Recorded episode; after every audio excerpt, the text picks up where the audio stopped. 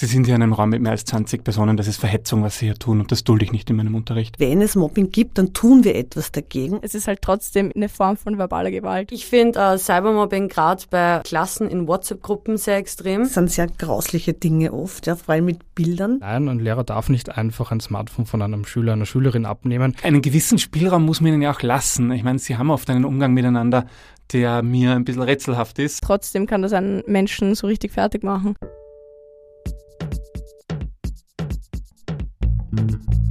Richtig und falsch. Der Podcast über politische Bildung. Von Zentrum Polis, Demokratie 21 und der Arbeiterkammer Wien. Hallo und herzlich willkommen zu dieser Folge von Richtig und Falsch, dem Podcast über politische Bildung.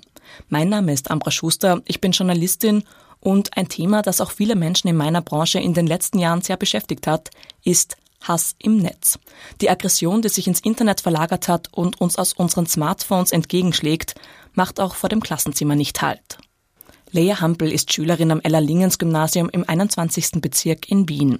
Die 15-Jährige erzählt mir, dass es bei ihnen vor allem in der Unterstufe Probleme gegeben hat. Wir waren eine Mädchenklasse von 24 Leuten und es gab actually einen richtig schlimmen Mobbing-Fall in unserer Klasse, die dann auch Cybermobbing erlebt hat. Also es wurden Bilder von ihr gepostet, die sie nicht wollte. Es wurde sie aufs Ärgste beschimpft und es war wirklich schlimm. Zu dem Punkt, wo unsere Klassenvorständin halt uns dann für ein quasi Seminar angemeldet hat, wo die Mobberinnen und Mobber dann erfahren haben, dass das strafbar ist, was sie gar nicht so eingeschätzt hätten weil das war für sie eine volle Überraschung, so hey, das, was ich mache, das ist eigentlich strafbar. Das ist doch nur Spaß und whatever. Aber danach hat es sich eigentlich ziemlich gebessert. Aber ich denke, dass es in vielen, vielen, vielen Klassen, gerade in der Unterstufe, ein extremes Problem ist. Christine Haberlehner unterrichtet an einer großen Handelsakademie in Wien, dem IBC Hetzendorf. An ihrer Schule sind 1800 SchülerInnen aus 54 Kulturen und mit 32 verschiedenen Religionen. Konflikte sind da vorprogrammiert und auch Cybermobbing. Als Mobbing-Expertin hat Christine Haberliner bereits viele Fälle begleitet. Es sind sehr grausliche Dinge oft, ja, weil mit Bildern, ja, also so Dinge wie, ich mache ein Foto von meinem Busen und schicke das meinem Freund und dann will ich aber den nicht mehr als Freund haben und will den äh, stehen lassen und der erpresst dich dann, dass er das dann auf Social Media stellt, was dann auch passiert und was dann die ganze Schule, das geht ja dann viral, ja, und dann haben es, weiß ich nicht, aber das ist ja nur Low-Level, ich habe ja noch ganz andere Sachen da schon erlebt, ja, also die wirklich grausam sind, wo sexuelle Szenen gefilmt werden und dann auch im Netz viral gehen und die Leute dann die Schule wechseln und in der nächsten Schule taucht es wieder auf. Vor allem in, in diesem Alter, wo man eh nicht weiß, wer man ist und, und wo einfach Fehler gemacht werden, die kehren einfach zum Erwachsenwerden dazu. Und ich sage mal, früher sind es passiert, da haben es vielleicht ein paar gewusst und das war's. Und jetzt ja, ist das aber etwas, was da ist. Und das aus dem Netz zu bekommen, ist natürlich ganz, ganz schwierig. Neben Cybermobbing ist auch Hate Speech, online wie offline, ein Thema. Gemeint ist damit Hassrede, die sich gegen Personen oder Gruppen richtet und sie bedroht oder abwertet. Peter Lahndorfer unterrichtet politische Bildung an der Pädagogischen Hochschule und an der Berufsschule für Gastgewerbe in Wien. Auch er erzählt mir von einer Situation in seinem Klassenzimmer. Ein Schüler, der eine ganz heftige Gewaltfantasien in Bezug auf Homosexuelle geäußert hat. Es ist irgendwie Homosexualität als Thema aufgekommen im Unterricht. Das ist übrigens ein Thema, an dem sich sehr am ehesten noch so ein Hass entzünden kann bei jungen Männern. Und der hat dann gesagt, schauen Sie, wie die Pride in Belgrad läuft, dann sehen Sie, wie man mit sowas umgeht oder so. Und das fand ich sehr herausfordernd. Also ich habe ihn dann gefragt, wie er das meint und er hat das dann noch sehr konkret gemacht, was er damit meint. Und na, das war ein Beispiel, wo sehr konkret und sehr heftig Hate Speech ein Thema war. Ja, wie umgehen mit so einem Zwischenfall? Was tun, wenn ein Schüler oder eine Schülerin Hass im Klassenzimmer verbreitet? Wo sind die Grenzen der Meinungsfreiheit? Und welche Möglichkeiten gibt es, wenn sich der Hass plötzlich gegen die eigenen KlassenkollegInnen richtet und ein Schüler oder eine Schülerin gemobbt wird? Genau diesen Fragen möchte ich in dieser Folge nachgehen. Beginnen wir zunächst mit der Hassrede. Wie man mit Hate Speech am besten umgeht, hängt davon ab, worauf der Schüler oder die Schülerin abzielt, sagt Peter Landorfer. Sagt er das, weil er, ich sage jetzt bewusst er, weil meistens sind es die Jungs, äh, weil er provozieren will und Aufmerksamkeit erregen will und auch die Bühne haben will und sozusagen da jetzt mal irgendwas wiedergibt, was er irgendwo aufgeschnappt hat. Das betrifft jetzt vor allem so rassistische Sachen und so antisemitische Sachen. Oder ist die Person schon in irgendeiner Weise organisiert? Peter Landorfer erzählt mir von einem Schüler, der mit einem T-Shirt der identitären Bewegung in der Klasse gesessen ist und sich damit als rechtsextrem positioniert hat. Der Schüler ist schon zuvor aufgefallen. Er wollte offenbar provozieren. Eine Bühne dafür hat er aber nicht bekommen. Bin dann einfach in einer ruhigen, in einem ruhigen Moment, wo alle gearbeitet haben, zu ihm hingegangen und gesagt, können wir kurz rausgehen? Und dann sind wir rausgegangen und ich habe ihm gesagt, Herr, hm, hm, also angesprochen, habe gesagt, äh, ich möchte nicht, dass Sie in der Schule dieses T-Shirt tragen, weil das ist von einer rechtsextremen Organisation und das hat den Unterricht nichts verloren. Dann hat er gesagt, ja, aber was ist? Ich gesagt, na, brauchen wir nicht diskutieren. Ich weiß, wer die Identitären sind. Was sie da draußen machen, ist ihre Sache, ob ich es jetzt gescheit finde oder nicht. Aber sie brauchen ganz sicher keine Propaganda hier machen für die. Und damit war es geklärt, weil er hat das dann immer angezogen und sozusagen, ich habe da auch meine Möglichkeiten sind da beschränkt. Den sehe ich achtmal zwei Stunden, glaube ich, habe ich den gehabt oder das ist, kann jetzt nicht mein Ziel sein. Es wäre auch, wäre auch bedenklich aus meiner Sicht äh, als, als Zugang der politischen Bildung, ihm da irgendwas auszureden. Ja. Der muss sich selbst orientieren in der Welt.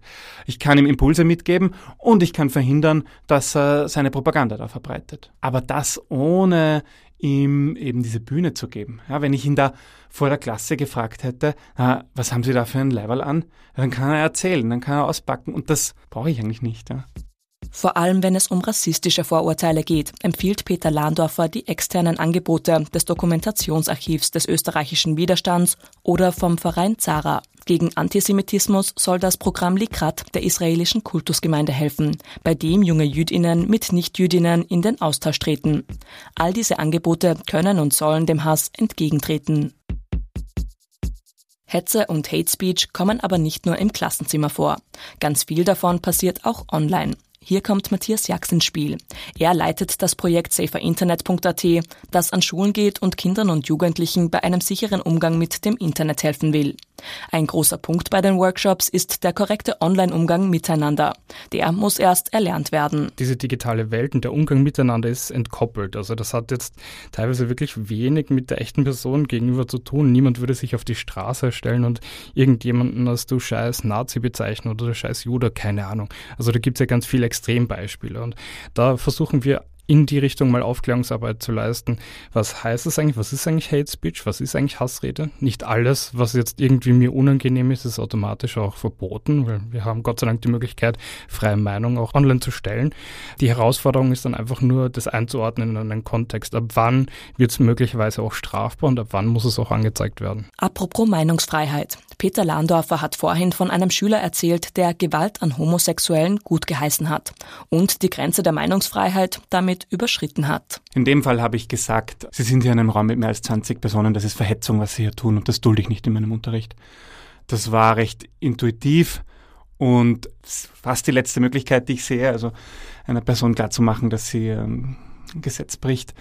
Und ich glaube schon, grundsätzlich, dass es sehr wichtig ist, Dinge sagbar zu machen, weil sie dann auch diskutierbar sind. Auch Sachen wie Rassismus oder Homophobie oder Antisemitismus. Diese Ressentiments gibt es in unserer Gesellschaft, unter Erwachsenen genauso wie unter Jugendlichen.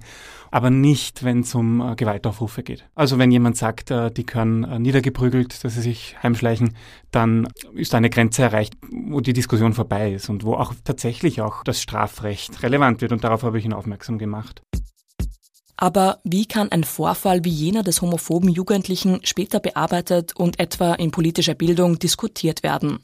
Klar, Unterrichtsmaterialien zur Antidiskriminierungsarbeit gibt es genügend. Das alleine reicht aber nicht, sagt Peter Lahndorfer. Das ist oft im Buch so, ja. Also welche Vorurteile gibt es gegen die und die Gruppe und warum ist das gemein? Eh nett, aber das ist ja nicht das Problem. Also Vorteile haben alle. Das Problem ist eher, wie, wie äußert sich das und wie gehe ich selbst damit um.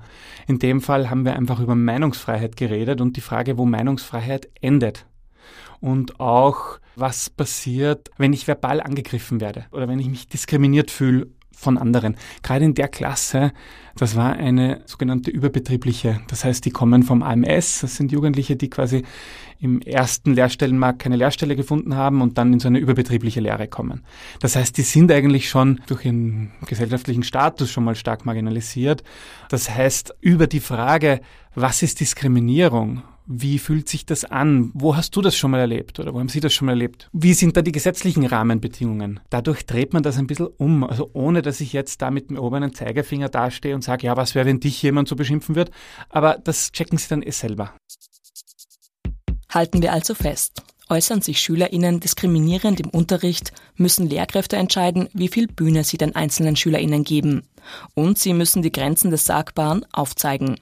In politischer Bildung kann so ein Vorfall dann wiederum genutzt werden, um Meinungsfreiheit und ihre Grenzen zu diskutieren. Zum Thema Hate Speech sagt Peter Lahndorfer abschließend. Ich glaube, was es braucht, ist Sensibilität. Also, dass man hört und wahrnimmt, was Jugendliche sagen. Und es braucht Mut, auch nachzufragen und dem nachzugehen. Wir haben jetzt sehr viel von Beispielen geredet, wo man Grenzen setzen muss, aber im Endeffekt finde ich, das Allermeiste, was Jugendliche sagen, das in Richtung diskriminierende Sprache geht, kann man eigentlich diskutieren. Weil das kommt in der Gesellschaft auch vor. Und wenn ich da gleich sage, das ist rassistisch, da brauchen wir nicht drüber reden, habe ich eigentlich eine Chance vergeben. Im Idealfall geben Lehrkräfte ihren SchülerInnen aber auch Handlungsmöglichkeiten mit, für den Fall, dass sie selbst Opfer von Hate Speech oder Diskriminierung werden. Apropos Selbstopfer werden, kommen wir damit zu einer weiteren, eingangs schon angesprochenen Form des Hasses, nämlich jenem gegen die eigenen MitschülerInnen, Stichwort Cybermobbing. Es ist wirklich shocking manchmal, wenn ich so mir einfach Kommentare auf Instagram durchlese und mir so denke, wie kann ein Mensch so werden, dass man solche Kommentare unter jemanden schreibt? Auch wenn man denkt, ah, die Person liest das nicht oder was auch immer. Es ist halt trotzdem irgendwie eine Form von verbaler Gewalt. Sagt Lea Hampel, ja, und diese verbale Gewalt löst etwas aus in den Betroffenen. Welche Folgen Mobbing hat, weiß Christine Haberlehner genau. Das verändert auch Persönlichkeiten. Also entweder die Leute zerbrechen an so etwas und, und, und sind wirklich schwer depressiv und gehen unter bis hin zum Suizid. Ja, aber es ist wirklich arg, wenn du nirgends mehr das Gefühl hast, du gehst wohin und bist du, sondern es ist immer nur diese Episode aus deinem Leben, die da irgendwie hineinspielt. Oder die Leute verhärten dann irgendwie und, und werden dann auch, ich sage einmal Bitches, oder auch bei den Burschen. Also es ist in alle Richtungen geht das. Aber es sind auf jeden Fall einschneidende traumatische Erlebnisse, die die jungen Leute über diese Cybermobbing-Geschichten erfahren. Allein deshalb dürfen Lehrkräfte bei Mobbing nicht wegsehen sehen wir uns nachfolgend Schritt für Schritt an, was sie tun können. Tatsächlich müssen Lehrkräfte überhaupt einmal mitbekommen, dass es einen Mobbingfall gibt. Oft bleiben Mobbingfälle unentdeckt oder werden erst sehr spät bemerkt, wenn sich die Situation schon zugespitzt hat, erzählt mir Christine Haberliner. Damit sich SchülerInnen beim Mobbing überhaupt an einen wenden, braucht es Vertrauen. Dass die Schüler wissen, sie können immer kommen und dann eben sagen, ich bin aus der WhatsApp-Gruppe ausgeschlossen worden oder sie lassen mich da und da nicht mitmachen oder eigentlich will ich gar nicht mehr in die Schule kommen, denn es ist schon am Schulweg so, dass, dass ich ständig geschnitten wäre von den anderen. Und ganz wichtig ist, dass man da nicht gleich sozusagen vorverurteilt, sondern es kann ganz oft auch sein, dass gerade der, der sozusagen der Mobber kommt und sagt, er wird gemobbt. Ja, also das passiert auch. Ja, also man muss immer wahnsinnig aufpassen, was ist es überhaupt? Ist es überhaupt Mobbing? Und wenn ja, wie laufen da die Dinge ab? Also es hilft nichts, wenn eine Person sozusagen das bearbeitet, sondern man muss dann immer mit der ganzen Klasse arbeiten. In einem ersten Schritt sollte auf jeden Fall also die Klasse mit einbezogen werden. Die MitschülerInnen spielen eine wichtige Rolle. Die Mitläufer haben eine sehr große Macht beim Mobbing, nämlich die Macht, wenn sie massiv sagen, okay, wir wollen das nicht, hört auf damit, oder dem Mobber sozusagen den Akteur, dem Mobbing-Akteur, keine Chance geben, dann wird es veräppen. Ja, also die größte Möglichkeit, um Mobbing auch zu stoppen, ist, diese Mitläufer zu aktivieren. Oft machen die aber nichts aus Angst, dass sie selber die nächsten Opfer werden oder die nächsten Mobbing-Betroffenen. Ein unbearbeiteter Konflikt kann in einer Klasse Ausgangspunkt für Mobbing sein. Das gehört thematisiert. Oft reicht es, wenn sich die Betroffenen dann zusammensetzen und die Sache ausdiskutieren.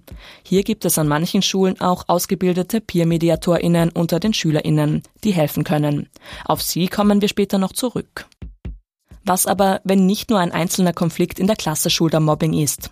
Wie verhalte ich mich richtig, wenn ein Schüler oder eine Schülerin auf mich zukommt und von einem echten Cybermobbing-Fall berichtet? Matthias Jax von Safer Internet sagt, ruhig bleiben und den Fall thematisieren. Gerade in diesen digitalen Bereichen, wenn es zum Beispiel um Cybermobbing geht, wenn es um Mediengewalt geht oder sonstiges, da versucht man relativ schnell mal, naja, schau, vielleicht geht es eh vorbei, vielleicht braucht man gar nicht drüber reden, aber das wird nicht vorbeigehen. Das wird sich verbreiten, das wird in den Schulgruppen unterwegs sein, das wird sonst irgendwo auftauchen, möglicherweise, wenn es zum Beispiel um unangenehme Fotos, Inhalte geht. Und das ist einfach ganz wichtig, einmal das Thema anzusprechen und äh, auch ganz wichtig, nicht überzureagieren. Das ist auch etwas, wo man relativ schnell hineinstolpert in die Falle, dass man hochemotional ist. Natürlich, es geht meistens um hochemotionale Themen, wenn man dann das erste Mal wirklich von einem Jugendlichen gefragt wird, hey, was kann ich da machen? Weil da ist davor schon sehr viel passiert.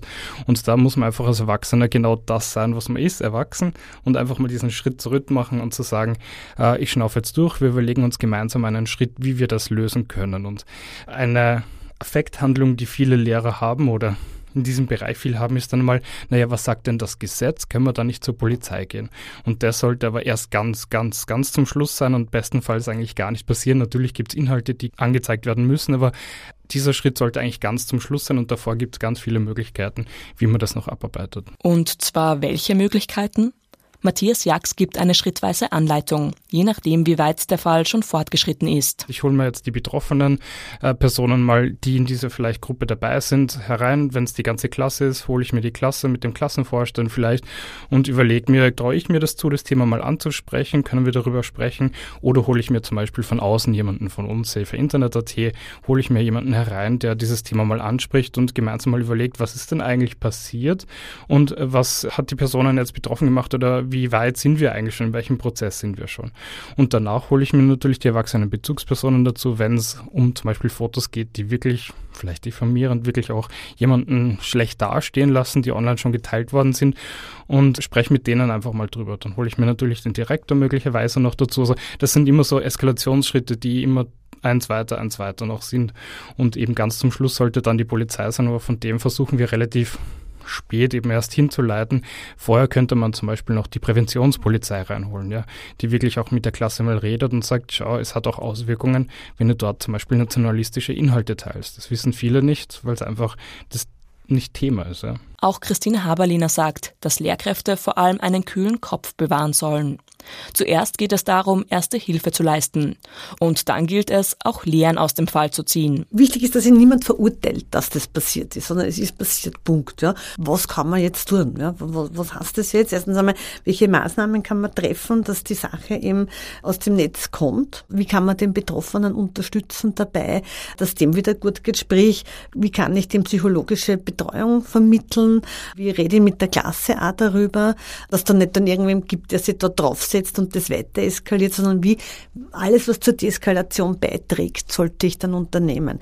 Und eben auch diese Empathieförderung ist ganz wichtig, zu sagen, okay, das hätte auch vielleicht einmal passieren können, was ist von dir das passiert, ja?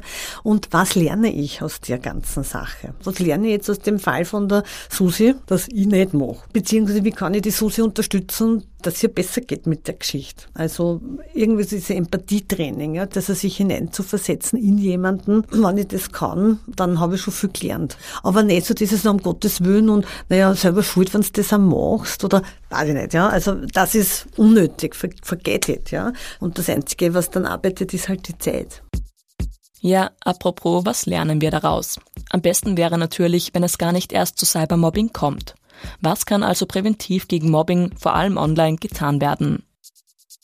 Am wichtigsten ist die Aufklärungsarbeit im Digitalbereich, sowohl bei SchülerInnen als auch bei Lehrkräften, erzählt mir Matthias Jax von Safer Internet. Die haben oft einfach ein bisschen Angst, auch diese Themen anzugreifen, anzugehen, weil sie sind vielleicht nicht daheim, vielleicht haben sie keinen eigenen Instagram-Account, wissen nicht, was TikTok ist, kennen das nur aus den Medien. Und da versuchen wir ganz viel Aufklärungsarbeit zu leisten, dass man da eben keine Angst haben muss und das Thema auch angehen muss. Das ist ganz, ganz wichtig, weil wenn eine WhatsApp-Gruppe in der Klasse erstellt wird, dann äh, strahlt das natürlich auch in die die Klasse hinein. Und dann hat es auch Auswirkungen, wie das Klassengefüge funktioniert. Und da versuchen wir einfach zu erklären, was man da machen kann und was man vielleicht auch nicht machen muss. Matthias Jax versucht bei seinen Workshops also, den Lehrpersonen die Angst vor dem Internet zu nehmen. Für einen guten Umgang in der WhatsApp-Gruppe empfiehlt er, gemeinsam Regeln zu erarbeiten. Peter Landorfer hat solche Regeln in seiner Klasse bereits gebraucht. Ich hatte einmal den Fall, dass wir bei einer neuen Klasse gab es eine WhatsApp-Gruppe und da hat das begonnen, dass sie aufeinander eingehackt haben oder auf einzelne Leute da irgendwie sie verarscht haben und dann man gesehen hat, dass das für die nicht mehr lustig ist. Da habe ich mir dann zwei Stunden Zeit genommen und habe sie gefragt, nach welchen Regeln sie eigentlich zusammenarbeiten wollen. Und ähm, ich finde das immer eine ganz gute Möglichkeit, den Jugendlichen die Chance geben, sich selbst quasi da ja, Regeln oder Orientierungslinien zu geben, weil das ist immer besser, wenn ich ihnen sage, was sie tun dürfen und was nicht, weil einen gewissen Spielraum muss man ihnen ja auch lassen. Ich meine, sie haben oft einen Umgang miteinander, der mir ein bisschen rätselhaft ist, aber den sie nett finden, ja, und das muss ich ihnen auch zugestehen. Fassen wir kurz zusammen. Schülerinnen und Lehrkräfte sollen ein Bewusstsein entwickeln für die digitale Welt und ihre Tücken. Gemeinsame Regeln helfen außerdem bei der Orientierung für ein besseres Online-Miteinander. Soweit so gut den SchülerInnen ihr Handy einfach abnehmen, kann jedenfalls keine Lösung sein, sagt Matthias Jax. Zumal das auch verboten ist. Nein, ein Lehrer darf nicht einfach ein Smartphone von einem Schüler, einer Schülerin abnehmen, es sei denn, es ist Verdacht zum Beispiel auf pornografische Inhalte äh, auf dem Smartphone. Aber das muss schon ein sehr konkreter Verdacht sein. Und da ist es vielleicht einfach wichtig zu wissen, dieses Smartphone selber ist eigentlich so ein dritter Arm, kann man sagen, der festgeklebt ist am Körper der Jugendlichen. Dem wegzunehmen, wird man nicht schaffen. Man muss sich mit dem Thema einfach ab einem gewissen Zeitpunkt beschäftigen. Es ist nichts Schlechtes und das ist das Schöne. Man redet immer über das Schlimme und ah, was kann denn alles passieren. Das Internet hat so viel Potenzial, das Smartphone hat so viel Potenzial, wenn man die Möglichkeit hat, das einzusetzen, dann soll man es auch tun. Was und wie viel das Smartphone im Unterricht zu suchen hat, ist ein durchaus umstrittener Punkt unter Lehrkräften. Matthias Jax ist aber überzeugt, die Vorteile, die das Internet und das Handy als Arbeitsgerät bieten, übertreffen die Nachteile bei Weitem. Er hat bei seinen Workshops ein klares Ziel. Also das Ziel am Ende des Tages bei Schüler und Schülerinnen sollte auf jeden Fall sein, selbstbewusst online auftreten zu können. Und zwar heißt selbstbewusst, äh, dass ich weiß, was ich darf und was ich nicht darf und dass ich auch äh, die Möglichkeit habe und mir zutraue, online für etwas aufzustehen und für jemanden vielleicht auch aufzustehen. Und wenn wir das schaffen könnten, in welcher Form auch immer, dann haben wir eh schon sehr viel erreicht. Online aufstehen. Dafür braucht es Zivilcourage. Ein weiteres wichtiges Mittel gegen Mobbing. Zivilcourage, Haltung und auch Meinungsvielfalt können und sollen im Zuge der politischen Bildung trainiert werden, sagt Christine Haberlehner. Ich sage einmal, Dr. Google weiß alles, da braucht man keine Lehrer mehr. Aber Sozialkompetenz ist das, was du nicht von Dr. Google lernen kannst. Also das ist diese Haltungen und dieses immer wieder darauf zu schauen, dieser positive Umgang des Miteinanders, überhaupt die Umgangsformen. In der Politik auch dieses äh, ordentlich debattieren können, ordentlich aufeinander zuzugehen. Zivilcourage. Alles, was Zivilcourage Training ist, ist Mobbingprävention. Also wenn man jetzt politische Bildung macht, denke ich mir, dass das Wichtigste überhaupt in der Demokratie ist, andere Meinungen stehen zu lassen.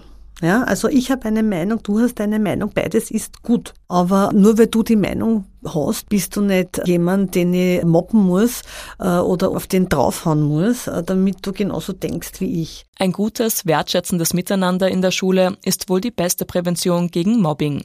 Wie werden Konflikte besprochen? Welche Regeln gelten und welche Haltung herrscht an der Schule?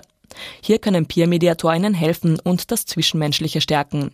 Christine Haberlehner bildet sie aus und hat mir das Konzept erklärt. Das Peer-Prinzip heißt, dass die Schüler, äh, die ein bisschen in der zweiten, dritten Klasse sind, mit der ersten Klasse arbeiten und ihnen sagen, okay, hallo, schön, dass du bei uns an der Schule bist, wie gehen wir um bei uns an der Schule, was ist da wichtig und so weiter. Also die begleiten sie auch so, machen also Workshops zu verschiedenen Themen mit ihnen und schauen darauf, wenn es wirklich arge Konflikte gibt oder wenn eben so Mobbing-Tendenzen da sind, dass die Schüler und Schülerinnen nicht gleich zum Lehrer rennen müssen, sondern die rennen dann einmal zum Peer und die können dann auch natürlich einwirken. Damit es Peer-MediatorInnen gibt, braucht es aber, wie immer, die nötigen Ressourcen und engagierte Lehrkräfte, die selbst ausgebildet sind und ihr Wissen an die Peer-MediatorInnen weitergeben.